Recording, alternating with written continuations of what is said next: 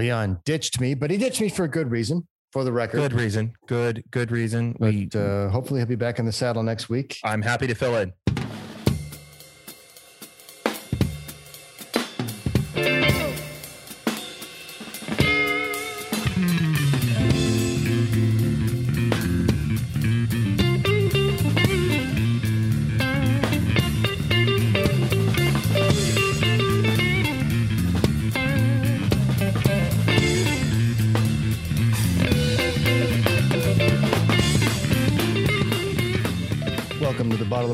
Podcast. I am your host, Danny Paul. Leon will not be joining us this evening, and in his place in the vice host chair is Mr. Jones coming in for a guest special. How you doing, Mr. J?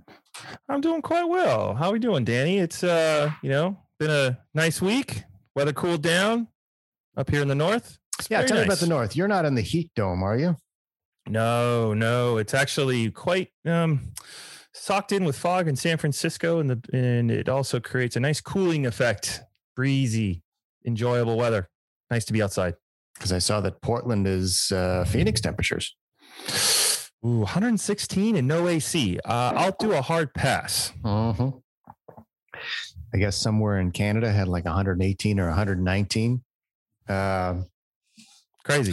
doesn't, doesn't affect me, man. I got really good air conditioning down here. So, do you think it speaks to the climate change argument, or is this a freak occurrence?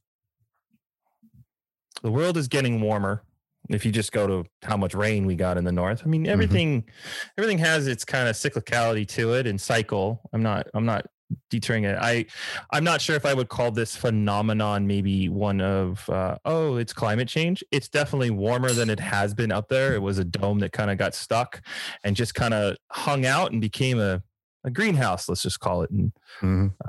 I other than that, I don't really know much more about it other than uh, reading what the news headlines had. But uh, I think generally it's getting warmer out there, man. It's hot. It's definitely a down cycle for sure. Because we were talking about whether or not we were going to get the monsoon season out here this summer. Last summer was the non-soon because we barely got any rain at all. Uh, and when you have temperatures out here, it really, really sucks. So we're hoping we got a little flash of rain last week. We were supposed to get a little drip last night, but really what it does is it kicks the temperature down here about 10 or 12 degrees, which is nice. And then it's a nice bearable 106. I don't know, man. 106 is too much for me, but then again, that's why I live up here in the north. If you stay hydrated, you're under a fan in the shade, or you got a nice breeze, it's uh it's doable. But I don't recommend it for everybody. Anyway, sir, what is your brown for this evening? I am drinking the Wilderness Trail. It's Kentucky bourbon, uh, bottled in bond, uh, 50% alcohol, so it's 100 proof. Um, it is uh, was recommended by one of my local bottle shops here, um, and I, I quite enjoy it. It's a little sweet. Uh, telltale of this is it's uh, mild grain Kentucky bourbon that offers a some in a single bottle, bottled in bond. Two special releases uh, in one bottle. The single uh, the single select barrel offers the nuances of premium copper, uh, select barrels that can reflect the toastiness in 18 year old staves. Uh, so it's quite nice. I quite enjoy it. Uh, it was a little bit of a different one, a little bit uh, off from the typical shelf at your local supermarket. Very cool, my man. I guess this is the bottled and bond night because I'm still trying to polish off my bottle of Old Forester 1897, which is also bottled and bond and also 100 proof. Here is to the bottled and bond night. Cheers, sir. Mm. Cheers to you, sir. You rocking it or are you doing it neat? Uh, I do mine with a little bit of cubes. All right. All right. I'm doing it neat tonight. So you might hear it in my voice by the end of the broadcast. Nice. I always do it with the cubes. I'm kind of You're always a two cube man. I know that. I'm a two cube kind of guy. Yep. What's the uh, what's the justification behind that? What's your logic on the two cube phenomenon? Well, I know you. You know, I think typically adding a little water uh, mellows it out, and then the other side of it is I like things that are cold. It's just uh, just my style. So I guess it's like if you're ever on an even playing field, everything has a cube or two in it. Mm-hmm. So Yeah, because I like the big rock ice if I'm going to do rocks. mhm. One gigantic iceberg monolith in my glass. I'm not a big uh, lots of ice fan. That's I usually save that for tequila.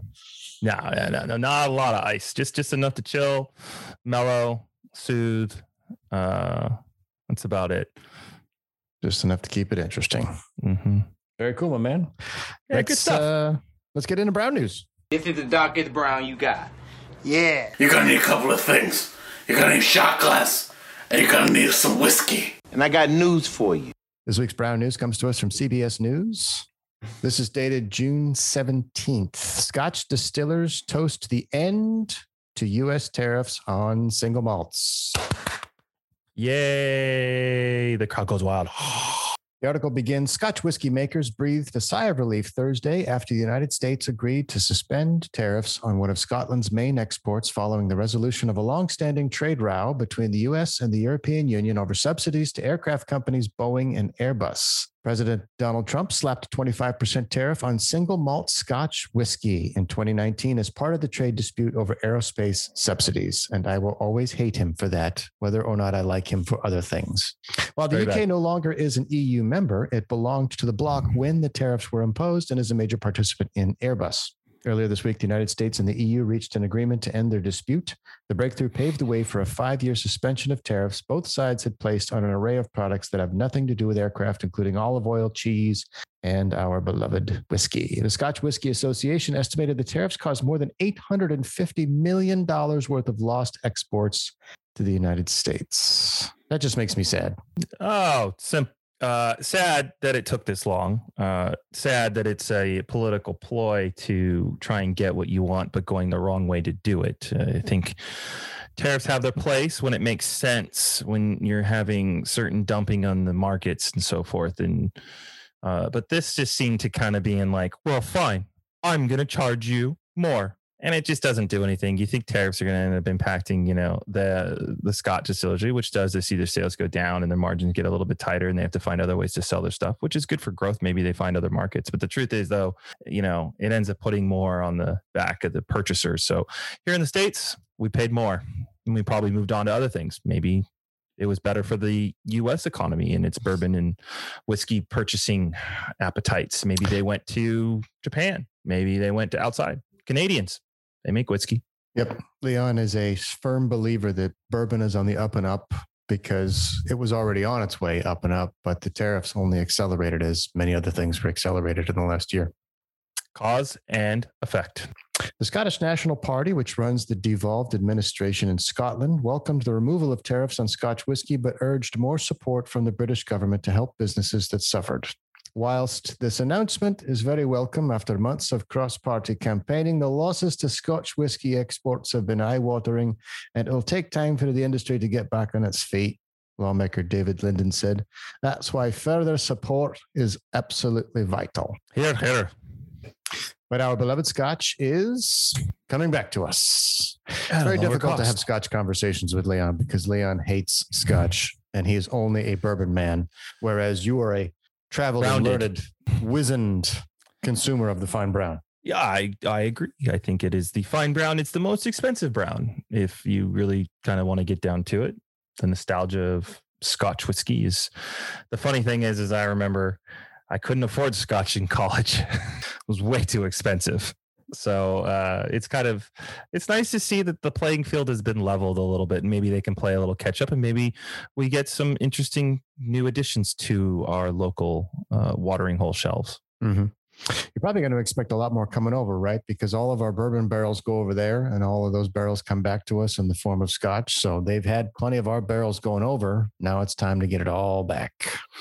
takes a while to make it. I mean, like the end of the end of the day, like you know, think about you know, obviously you're planning like five years ahead, five to eight years, you know, depending on what Scotch whiskey you're really looking at. So I mean, it's kind of interesting to think about the timing of, you know, this stuff has to sit in a barrel for a really long time before it actually hits the market. So uh it, it I think in the end of the day, if it can cost us a little bit less and bring some more competitiveness, it'll, you know, hopefully reduce some of the prices you know but at the end of the day it's kind of like a a free for all kind of what pricing is i mean we just kind of buy whatever we can find on the shelf if it looks interesting to us Mm-hmm. Mm-hmm. Yeah, I noticed you pulled a couple bottles of Weller uh, a week or two back just because it was there. if it's there i'm buying it period Oh. You do not pass up on well on the shelves, fans. Never. Uh, Leon and I talked about that last week. Um, the article finishes up other British industries, including cashmere and construction vehicles, were also affected by the trade dispute, which made exporting to the United States harder since October 2019. Hmm. So we're looking at uh, 18, no, more than 18 months. Short. It's uh, 20, 20 months later, we're dealing with that. Anyway, scotch back on the shelf. All is well with the world. Proper. Proper A. And that's our brown news. We'll be right back.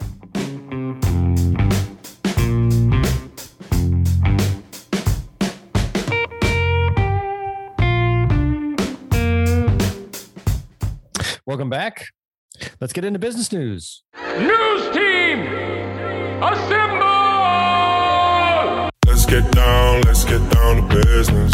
For those of you that were listening to, I believe episode 30, it was, uh, I went on a rant about Oatly and I was, I don't want to say I was hating on, on the company. You know, good on you if you come up with a product and you bring it to market and you find investors. I was just a little, I was miffed at their marketing campaign. I was miffed at the audacity of bringing alternative milk sources.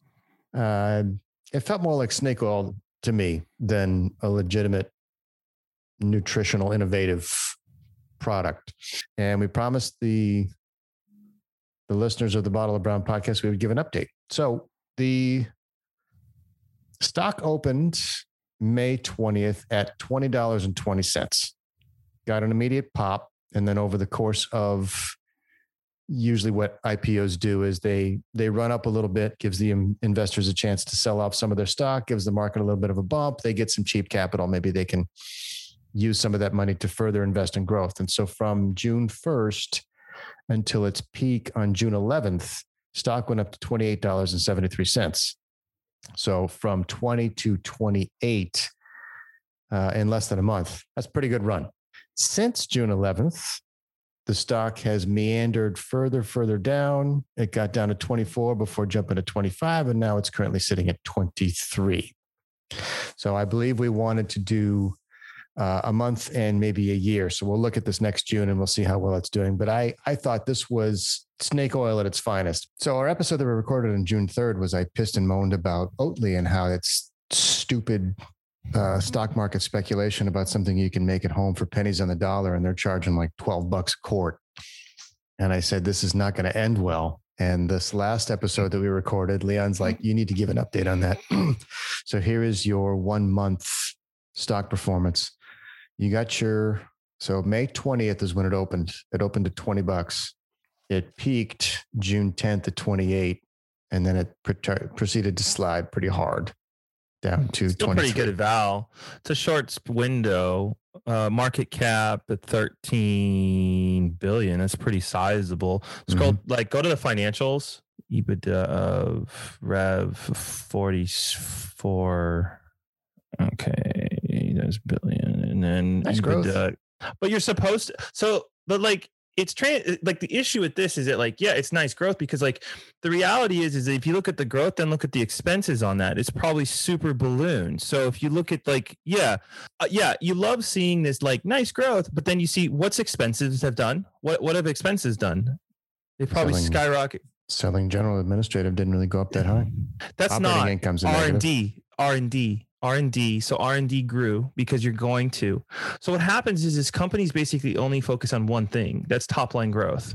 And so what ha- what, what you're trying to do is basically inflate that as much as you can, because we it's kind of nice to have a positive EBITDA. So in this case, where's the EBITDA? Yeah, see, I said that in sense. It's nice to have a positive EBITDA, but the reality is, is all you care about is the top line growth there. To your first point, that's what you're looking for when these things first IPO, because they want to say like, look at our trajectory. It's mm-hmm. so big, it's going somewhere. But the reality is, is they're pumping in like they're hiring salespeople, they're hiring R and D. They're like, look at all this cool stuff we have, and they're signing up people left and right to basically grow only revenue, but sustainability. When you see that at a negative 52 EBITDA, I'm like, okay, you're like literally not even making enough money to kind of cover your interest expense, or in this case, I mean, they don't even like look interest income. They don't have any debt, but like you're negative.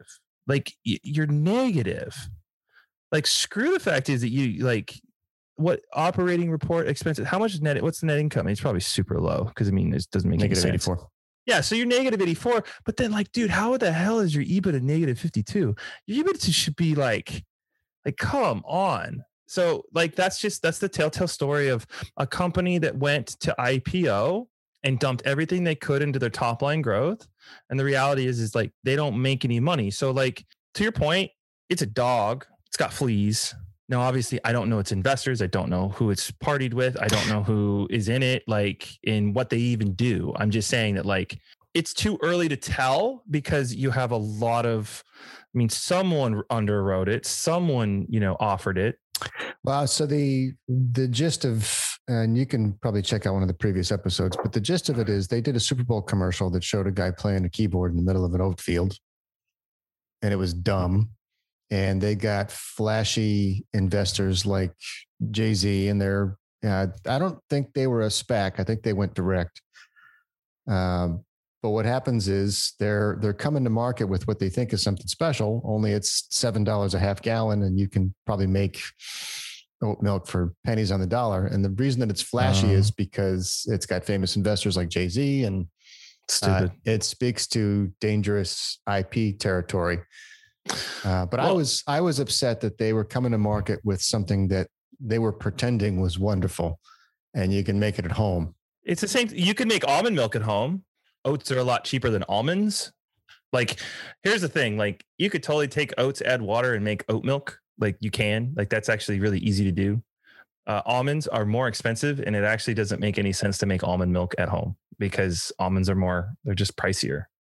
It's that's just that's the. Re- I don't know if you've ever made oh, uh, uh, almond milk. It's not worth it. It's just flat out not worth it. And to pay seven dollars for oat milk. Look, I'm a I love oat milk. I use it in different things that are creative, but it's like a substitute creamer. Uh, pancakes, good example. You know, Mhm. you get a box of uh, Aunt Jemima, and it calls for oil, egg, and milk. Don't drink milk in this house. So uh, it's a nice substitute oat milk. I guess the point is, is that uh, as to Danny's point, it is easy to make and it is easily transferable to other um, uh, manufacturers, well as well as just kind of generic brands in your local supermarket. So uh, the idea of buying something that is generic becomes difficult. I guess the point what they would have would be, you know, they do make other products that go along with them, such as in this case where uh, it is ice cream, cold coffee, yogurts, cookies and cream, uh, spreads, and curd. Well, I guess you know they've done some technology. They're they're from Sweden, They're and you know, you know they're, they're spreading out the market a little bit. I guess here's the thing: you're Swedish company trying to make ice cream and then sell it over here. You know, I guess it kind of works, but uh, you know, it's just there's a lot of alternatives, and I think everything have fads. Uh, I do believe alternatives away from dairy and meat substitutes is here to stay, Mhm. but uh, I'm not paying. I'm, I'm going to buy the cheapest oat milk I can find when I'm making my, you know, ice cream. Which, by the way, if anyone is out there making um, your own ice cream that's dairy free, uh, coconut cream and oat milk are a great combination substitute for heavy cream uh, if you're uh, in milk. So, but yeah, it's it's it's interesting and alternative. Uh, I think you're at a flat stock. It's not really going to go anywhere. Uh, I don't see any innovation, but it'll it'll kind of just hang around and maybe get acquired by a Kraft down the road. Hmm. Excellent prediction, my friend. Let's move on to something else that uh, you found interesting. Uh, I find it mildly interesting because I want to see what happens and where it goes. I'm always fascinated by the trade off between labor and capital. And I think labor is having its day. This one comes to us from CBS News, also dated on June 21st. Workers are resigning at record rates. That's good for the economy. You may have seen it known as the great resignation. You may have seen it as LinkedIn calls it the big shift. It's people that are quitting. Variety of reasons for that, of course, but basically they're not going back to work. Interesting. Uh, there is a labor shortage, but it's interesting to say what sector of labor shortage we're actually experiencing. Um, it's difficult to find workers that would take the it's your local bartender, it's your local server, it's the lower remedial jobs is is becoming a difficult fill because people aren't willing to go back to work. I'm curious to see, um, you know, opportunities are out there. People have been sitting at home or not going back to work, and it's interesting to see what's going to um, transpire in the uh, in, in the coming months as as labor is needed and people not willing to fill it. So the article begins Millions of American workers have quit their jobs in recent months, even with 9.8 million people unable to find employment. Others are quitting at record rates, pushing the quits rate to never before seen levels. Some workers are leaving for new jobs with better pay or remote friendly working conditions. Others have decided to start their own businesses rather than collect a paycheck. Still, others are quitting with no firm plans, confident they can get a better deal elsewhere as the economy rebounds from the pandemic recession. The rate mm-hmm. at which people are quitting is ridiculously high, given how high unemployment still is, said Michael Pearce, senior U.S. economist at Capital Economics. People are so confident in their prospects of finding a new job that they're quitting at unprecedented rates. Nearly 4 million Americans left their jobs in April, according to data from the Bureau of Labor Statistics, an unprecedented number in the two decades the government has been tracking this data, pushing the quits rate 24% higher than it was before the pandemic. Layoffs, which peaked at 13 million in March 2020, have come down to more typically monthly levels of under 2 million. Thoughts? What's your take on this? What, are you, what are you thinking? Um, it's interesting. The market's really crazy right now. There's there's a lot of jobs out there, but a lot of people don't want to fill them. Um, I think it's a it, everyone's woken up with the fact is that they could do something better. They've been kind of shaken.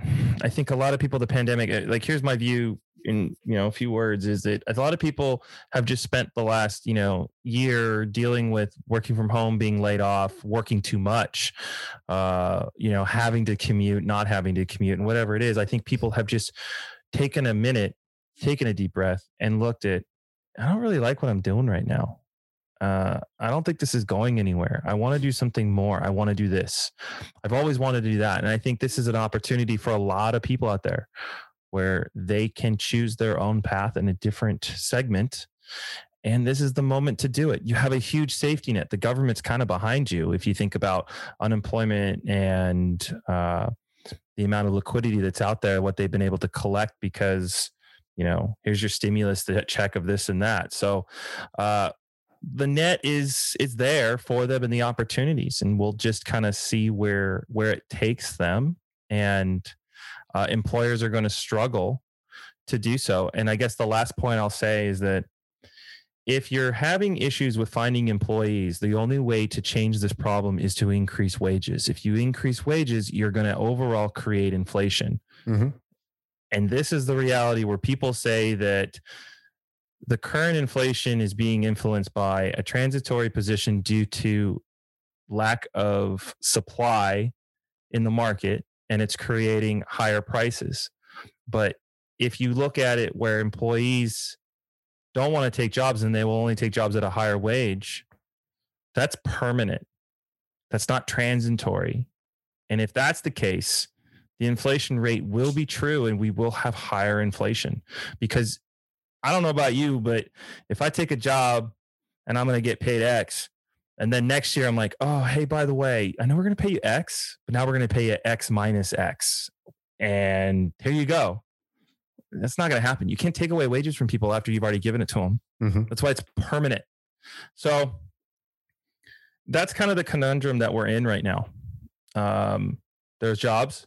The only way to fill them is to increase wages, probably, unless people start, you know, if time goes on and people actually get desperate and start taking filling those positions.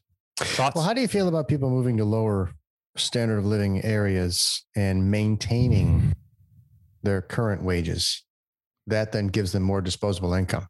Is that going to affect inflation as you've described it? uh,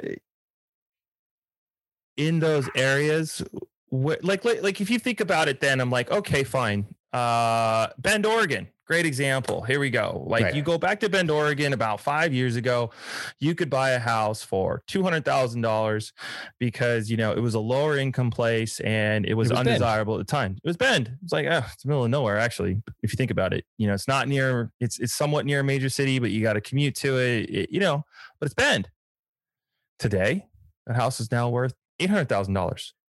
So to your point, things always catch up with themselves. Uh, the secret's out. This is the secret. The secret. The secret.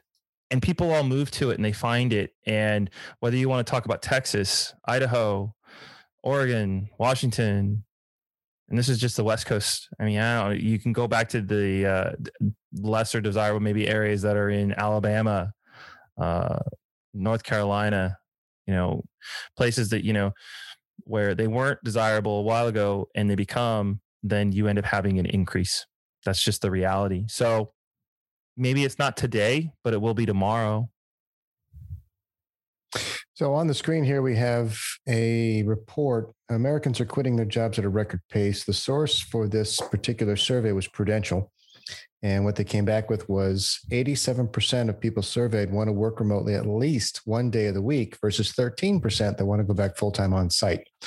And one of the causes of this, aside from just the uh, natural drop in uh, kind of the age range. I mean, we're approaching the the nadir of the birth rate, right around 79 and 80 is when there were fewer babies. So there's fewer 41, 42, 43 year olds right now. Um, and because of that, the baby boomers are retiring at uh, a pretty, pretty fast clip. Then you've got uh, certain areas where employment's high and people are not willing to take those low end jobs. But really, what it looks like, the general consensus is I don't like it here anymore. I don't want to go back to the office. I can work from anywhere because of the internet. And because of the pandemic, we've proven that companies will survive without an office. And what it seems to be, at least what I'm seeing, is that people are saying, if you're going to make me come back to the office, I'll just quit. It's true. Uh, I think there needs. I think that is the uh, position that employers are going to struggle with today when they um, want to have people in 100 percent of the time. Um, I'm curious on that 13 percent. Who do you think makes it up? What's your theory? Um, my guess is young people. My guess. When, when you look at who likes to be in the office, you're either running to something or running from something. So if you don't enjoy your relationship at home, you're probably going to want to run out to the office. There are plenty of uh, funny jokes about people at your stage of parenthood where you're like, oh, I'll go get that from the store just because you want to get the hell out of the house. So if you're running to the office, uh, that makes perfect sense to me because you want to get out and you want to you want to leave your relationship or you want to take a break from your family. That's perfectly understandable. When you're young the office is where things happen.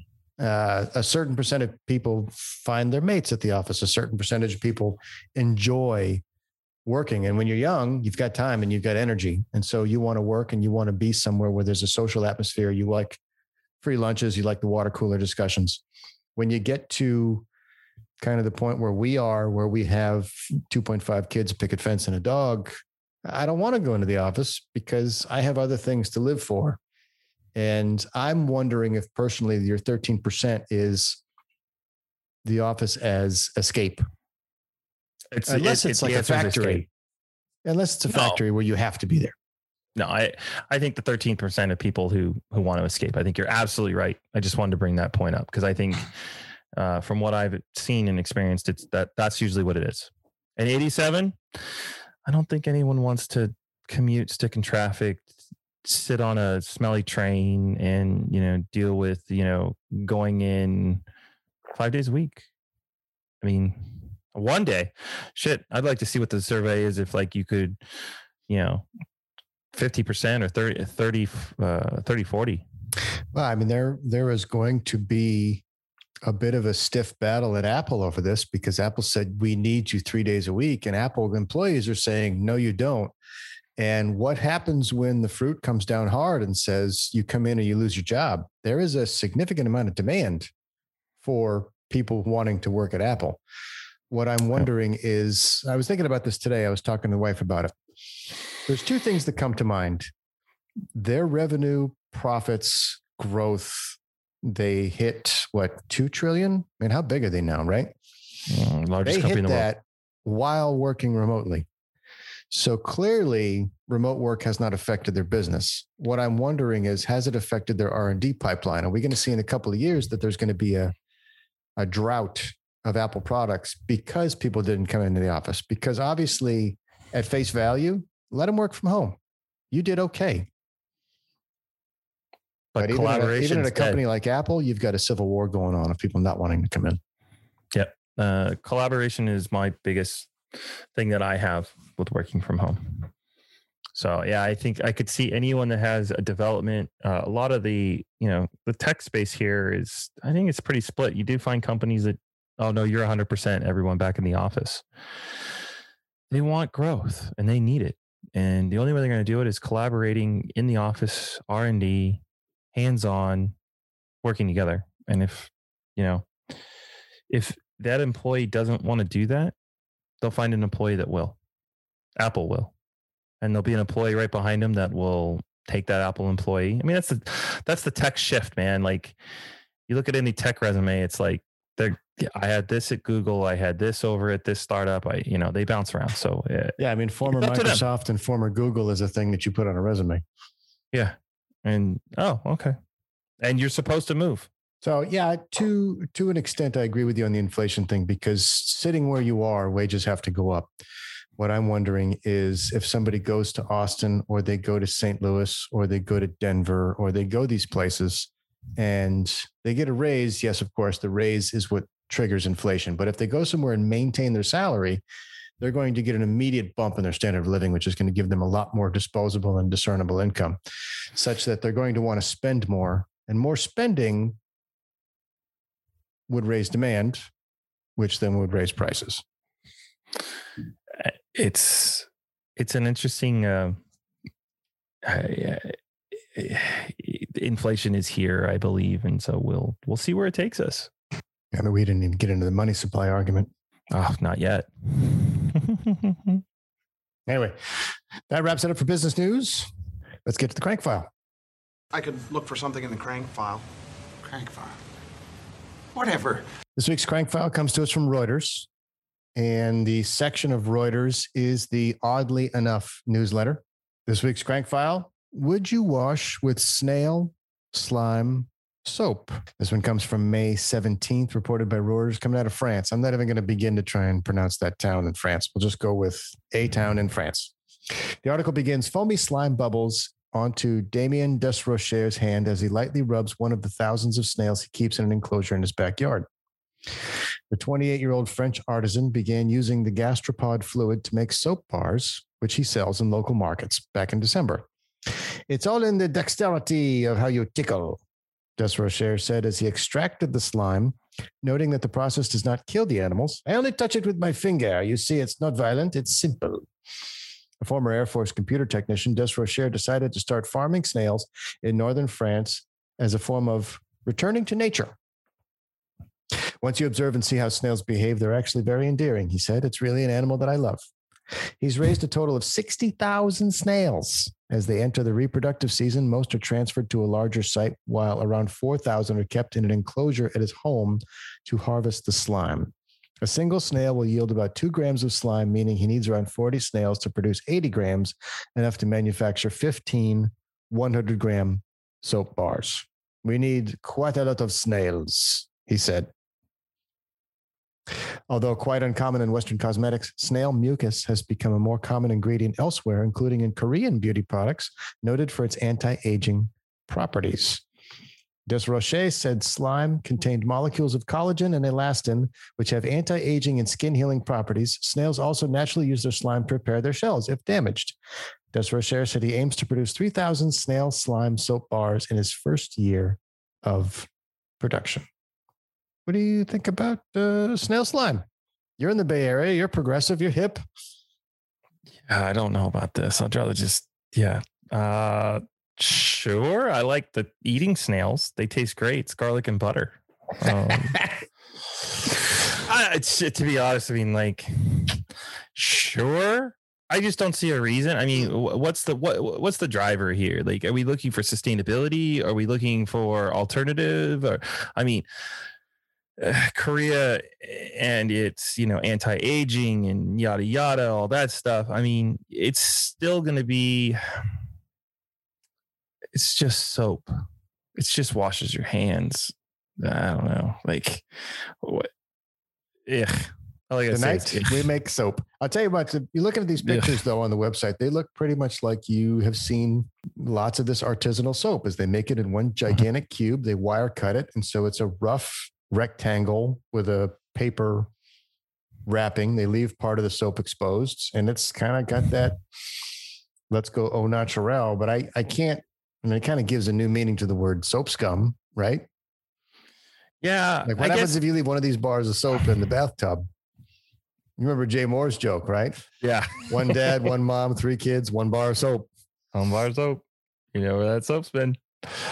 I sure. I guess I just want to know why snails.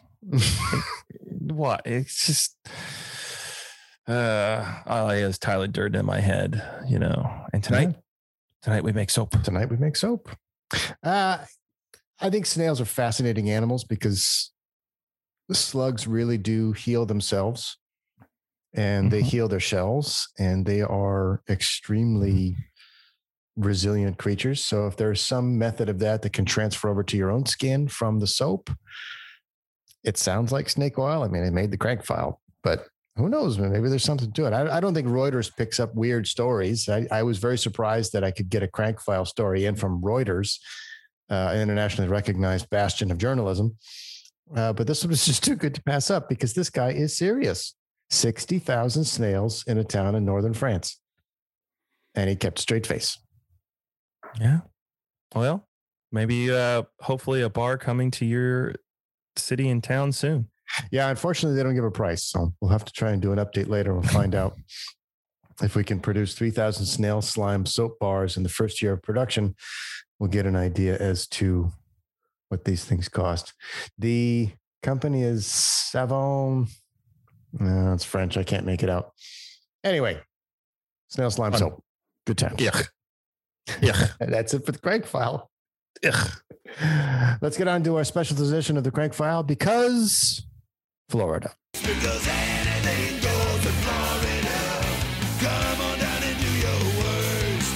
This week's Because Florida comes to us from the Sun Sentinel, sunsentinel.com, Palm Beach, Boca Raton. Man who fired shots from balcony thought he was in a game like Grand Theft Auto. Oh, Florida. Boca Raton man charged with attempted murder after he fired at police from his balcony told investigators he thought someone had poisoned him and that he was being controlled like a character in a video game. Kyle Raymonds, 25, was arrested Sunday afternoon at his apartment in the 6700 block of Congress Avenue. A 911 caller reported a man with a gun was acting unstable, quote unquote, and screaming in the parking lot. Police heard gunshots as they arrived. Two bullets hit a police car, shielding two police officers, the police report says. One round went through a tire of the car while the other pierced the roof. If one officer was still in the car, this round would likely have struck him. Probable cause affidavit says. So they use probable cause. I think there's a problem when somebody is shooting at us from a balcony. I don't know. Was he defending his space? Was he Here's my standing question. ground? Which GTA? GTA 1, GTA uh, 5? two. What are we talking about here? Which one? Which one? Which one? Come on. Oh, that's good. Why? You know, it's crazy, man. That was a great game. It, in college, uh, that's where I think it was GTA 3. It came out. LA. Was it LA? But uh Oh, that was Vice a great City was my favorite. It was Vice City. Yeah, that's that what was, it was. straight up 1980s cocaine Miami Vice. That was awesome. Yeah. But didn't you have a problem? Like you would you you know, you go on a total bender and you'd be shacked up, you know, playing that game for probably a good like six hours straight, got nothing Oh, to yeah. do, don't avoiding avoiding class or study or the reader or whatever it was. 100%. You'd, you, you'd go straight into the game for like six hours. And all of a sudden you get this like hunger pain down. You're like, oh, I got to go eat something. And you hop in the car and you're still in the goddamn game. And you're like whipping down the road. You're driving too fast. You got to like, hey, wait, this is this is not a video game. Yeah, This you know, that's life. kind like Tony Hawk. down. You don't play Tony Hawk and get on a skateboard. So you're absolutely right. Yeah, like you would always get into it and be like, oh, yeah, this this is this is real life. We we got we, we got to slow this down a little. A search of his fifth floor apartment Rockstar. found a handgun on the kitchen counter, two rifles leaning against the bed, a loaded rifle magazine, and loose bullets. The probable cause affidavit says Raymond told police he owned approximately six guns. Police say Raymond admitted to firing 13 rounds from a 40 caliber Sig Sauer P229 handgun from his balcony into the sidewalk. Raymond told police he may have fired another round into the roof of his apartment. After police arrived, Raymond said he fired approximately two 223 Remington rounds from a Ruger rifle. He said he aimed for the car but didn't know whether an officer was in it. He thought he was in a video game similar to Grand Theft Auto. Raymond had vaped Delta number 8 THC he purchased at a smoke shop.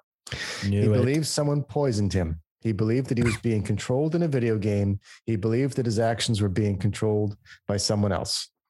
Uh, Delta 8 number 8 THC is a chemical similar to but less potent than cannabis, according to the National Institute of Health's Library of Medicine. Effects of the drug can include pain relief, sleepiness, and in some cases, difficulty breathing, and a penchant for Funyuns. Delta number eight apparently is legal in most states, including Florida, although some states are attempting to ban it. Some studies of the substance have turned up harmful heavy metals such as lead, according to a recent study from the U.S. Cannabis Council. Raymond's You mother called chimps. police on Saturday and reported that her son was acting erratically. Oh my god. Raymond told police he works as a cashier at Heritage Smoke Shop in Boca Raton. Never get high on your own supply. Rule number one, people. Simple economics, folks. Come on. Apparently, he had not shown up to work in four days. Hell of a bender. He declined to comment. Oh, this That's- sucks. The attempted murder charges could bring a sentence of 30 years to life. ah, idiot. Idiot. Jesus. Oh. I love Only how your defense. State. Yeah, I love how your defense is. Hmm. Yeah, I'm in a video game. It's yeah, I'm being controlled no by a video game. That's a wonderful defense. We absolutely got to use that. yeah. Jesus Christ, I'm a moron. Anyways, That's it for the crank file. We'll be right back.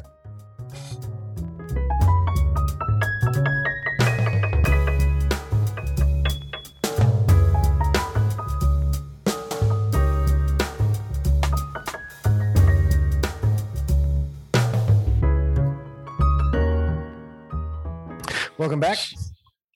Time for parenting. We can make kids right now. That's why we're here. It's not the years, it's the mileage. All right. So I obviously want to know about the Prince of Walnut Creek since we got you on the air, but I want to talk about ah. something else that I think is interesting that I want to get your take on. My oldest, who is nine, uh, has had some dental work before because we're new parents and we were awful at brushing his teeth. So he had to have one of his uh, front molars in his jaw removed and they put in a metal spacer. We call it his magic tooth. But Mm. he went back to the dentist a couple of weeks ago, and the dentist said, "Okay, these top teeth, um, kind of as some of his upper molars are like they need to come out. This is not. His, he should his adult teeth should be pushing these out." And so they decided to pull four of his teeth this morning. But wait, wait, wait. They aren't just teeth. These are molars, though. Like, like it's not They're like oh, I lost my front tooth. Two bicuspids and Ooh. two eye teeth. His vampire fangs got pulled. Oh, okay, cool. So he's buck- okay. I love that. I want a picture later. I'll see Uh, if I can get you one. But he's got his four teeth in the front, and then he's got a big hole before Yeah. he gets to his chewing molars on the back. So he looks like a horse. Yeah, I love that. Uh, oh man, I, I feel sorry for the kid. That's that that's rough. Kid's Um, tough, man. He went in, no problem. He's like, they're just going to paint my teeth and they're going to fall out because I guess they used uh, a liquid anesthetic um, Oh, last time. I guess they put laughing gas on him this time. So they put the mask on. He went out right away, bang, bang, bang, bang. And they shoved a whole bunch of gauze in his mouth. So when he came walking out, he looked like he had like a whole box of gauze in his mouth. And he, you know, he was, he was all drugged up. So he was kind of like, you know, pointing down at his crotch because he had to go to the bathroom and we had to figure out a hand signal system to get him to talk. But within three hours, maybe we had a little bit of children's Tylenol in him and he was, he was pretty happy. We had to find some things for him to eat that were not like he loves tacos. So obviously we can't eat tacos because he can't have anything crunchy. It can't break into pieces in his mouth. So Mhm. We played around with smoothies and popsicles and soup, and uh, we got him a smoothie at Costco, and uh, he's a you go. funny kid, uh, but he's a trooper. I mean, by the end of the day, he was he was right as rain. Great. Um, but then we ran Ouch. into the inevitable conundrum of now we have four teeth. And I want to know what the Bottle of Brown audience thinks of this. Uh, bottle of Brown at gmail.com. Uh, special announcement, Mr. Jones. Did you know that we're now up to the Magic 23? Whoa, we all been talking. We went to the Magic 14, to the Magic 15, and we are now up to the Magic 23. I informed Leon of this today, even though he couldn't make it. So now the Magic 23. What do you think about this? Bottle of Brown at gmail.com. You can email Danny, you can email Leon, and if you want to, you can even send a note to Mr. Jones. We will forward it over to him.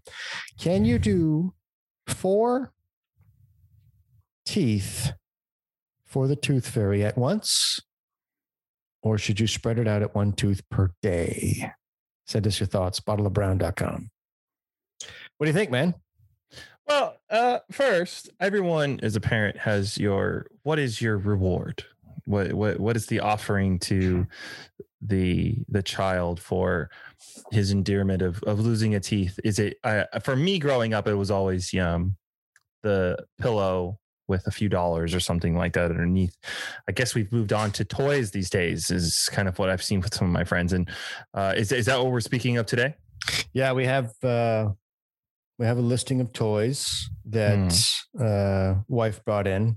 And that's what we were going over before we went on the air. Is she procured a, a list of little things like I want to say uh, given that we both agree inflation is probably going to be upon us, as of the current state of things, we like to cap our toy prices at $10, probably most likely at Target or Amazon. So a Mhm. tooth in today's a tooth at today's exchange rates is $10. Oh man, inflation! Jesus, it was only a dollar. it used to be a dollar when we were a kid, maybe even a quarter. It's like, here, go spend it on the vending machine. Shit. Yeah, we out get him more a, we get him a transformer or something, or he likes this new thing called brackets. Okay. uh, B R A C K I T Z, whatever, whatever the toy of the day is. He meets kids at summer camp and he comes home and he's like, so and so's got this. We got to get it. It's like, all right, here we go. Like, we finally went to streaming where there's no more commercials. So we escaped, please buy me this. Oh. Uh, but they still hook up with other kids, and the other kids are like, no, no, I got this from blah, blah, blah. And so the great circle of life. So to your point, it's a tough one. It's uh, do you space it out? But then again, you lose the whole point of well, the tooth fairy. Like, do you do one tooth a night, or do you do all four, and then the tooth fairy just comes in and just drops off one at a time? I, I think if it was me, in my situation in the near term, toy a night. I think if you give them all all of them all at once, it loses the nostalgia of the toy. They'll just basically go to the one that they want the most. So pretty much probably the big one, the big toy, and kind of washes out the other three. So maybe start low and go high. That's, That's usually point. the way. That's a good way we do it. That's a good point. It does. I think I that's I agree completely. I think it'll wash out. So I've mentioned as you saw that I, I would like to spread it out to four. So I was trying to tee this up in the car today, going, no, I, I think the tooth fairy only takes one. I think that's I think that's a rule.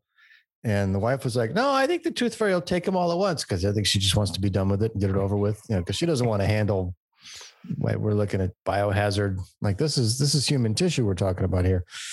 Well, and the fact is that there's a holiday that's fast approaching, and you don't want to have to be the last one on on the fourth to have to deal with either. So This I don't know what state of mind you're going to be in, but I expect it to be three sheets to the wind.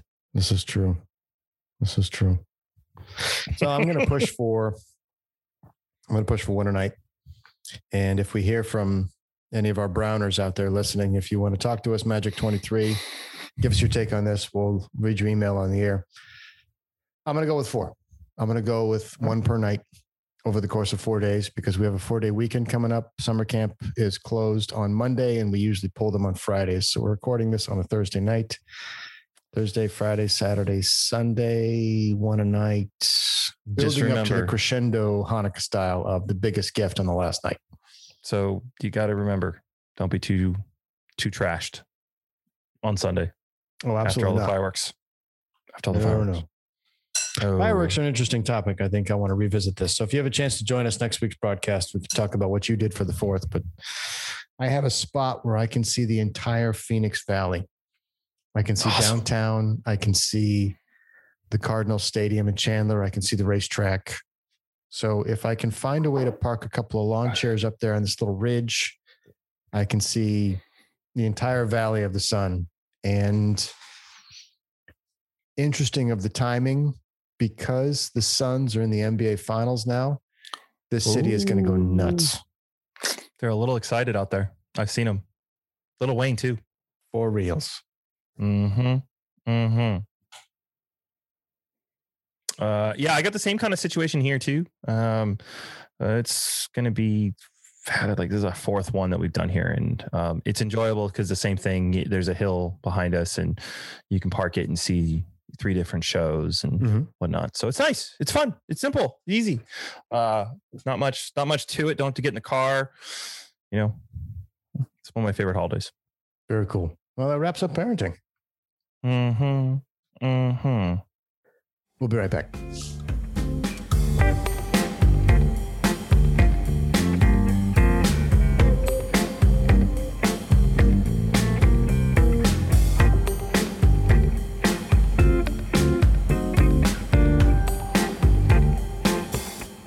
And we're back. I got to know how is the Prince of Walnut Creek? How's he doing? Is he still sleeping? Is he still eating? Is he still pooping? Oh, all of that, definitely. Um, you know, he's got his moments. Uh, we're at four months and a week, four months, seven days, actually. Okay. Uh, so you know we're coming into different phases. Uh, I think this is the the topic where I'd say um, he's no longer a lump. You know, they've they've actually have personality now. So I think that's actually um, the the biggest joy is, and you kind of love it. It's where you make them laugh and you hear them laugh for the first time. Like so, that was tonight, and literally, like it, almost a tear could come down my eye because it was so awesome to just to let them explode in laughter just by you know being there because because they're so happy and they're so innocent and just everything is just so wonderful so uh that was today's thing um you know everything else about him is great you know he he- has his moments like sometimes he'll wake up two night two times a night one sometimes he won't even wake up at all and he's he is a sleeper like you ever look at you like a kid and all of a sudden go hmm are you me or are you more like the wife and in this case more like the wife Ah. like more like the wife because i'm a non-sleeper like i only need a few hours and, and i'm good Mhm. um the wife will sleep for a long period of time and it's great because the two of them just sleep together it's they she's got the bassinet still sitting next door you know we haven't moved into the crib yet uh i guess that's actually a topic is when did you decide to move the kids to the crib I don't remember exactly when, but I remember agonizing over it. it's tough Yeah. it's a tough it's, a tough point because it's a thing.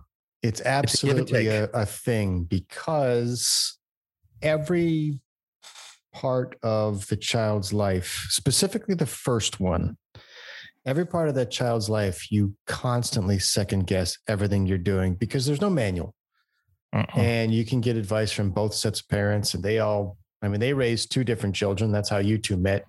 So it's you get two different perspectives on things. You can read books by the experts. You can look at blogs youtube videos. You can read articles in newspapers. And really you have to it's the reason that the second child is so much easier than the first one is because you've been through it and you've been like oh i know exactly what to do now i know exactly what to look for i know what the signs are they're they're my children so even though my two boys are complete opposites, they still exhibit the same telltale signs of when they want something because they're a combination of our genetics.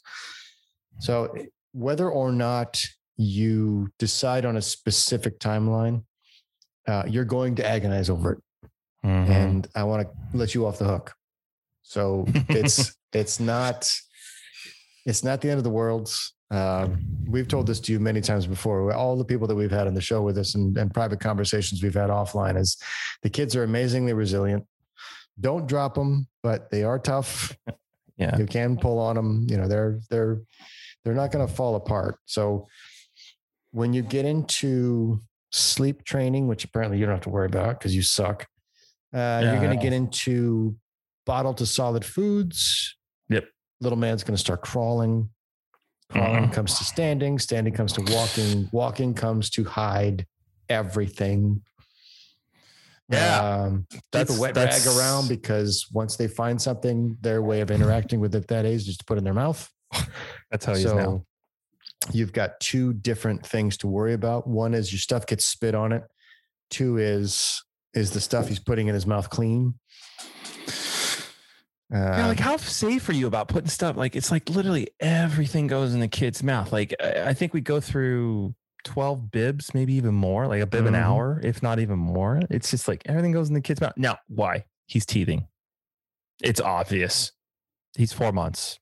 Those little suckers are starting to pop through. oh yeah, He's trying to soothe ice, you know, ice rags and teething toys and all this stuff. It's just like it's a phase. Like I get the science. It's it's fine. Um, but yeah, you bring up all the really good points. Um, I try to take that always is like they're not this unbreakable piece of glass.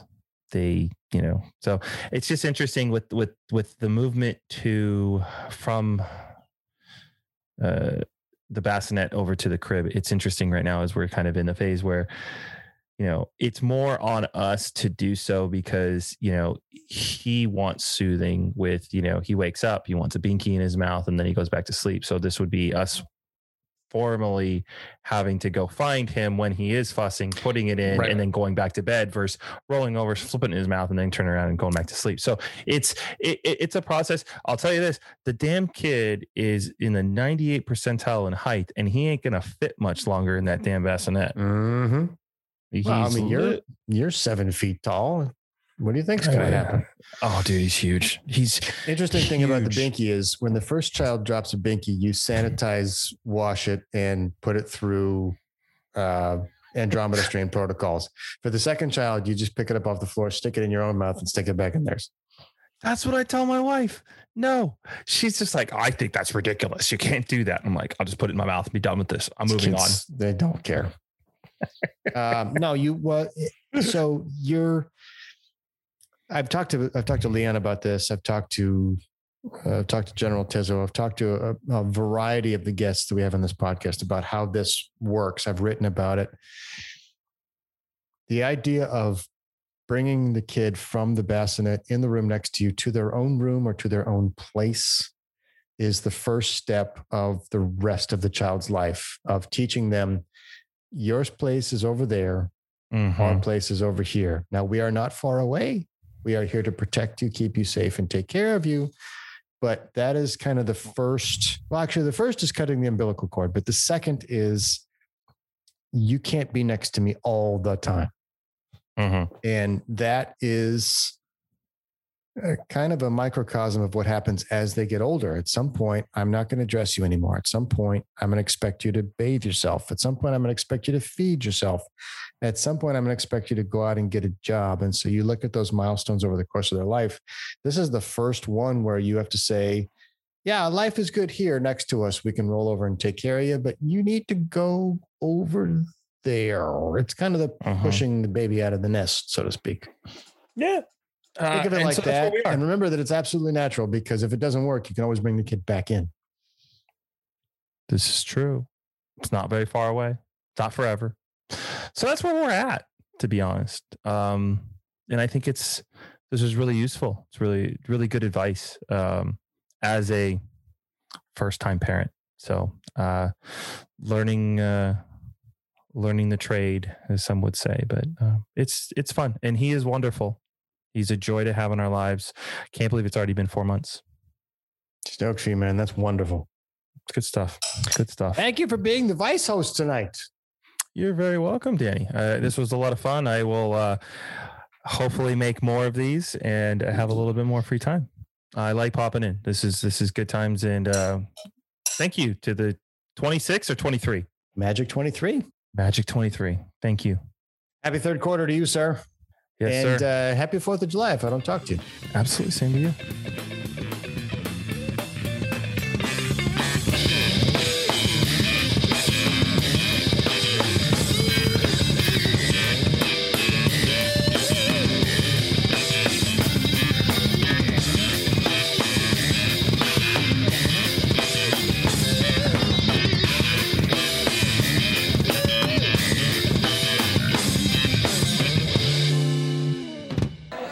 Place is dead anyway, man.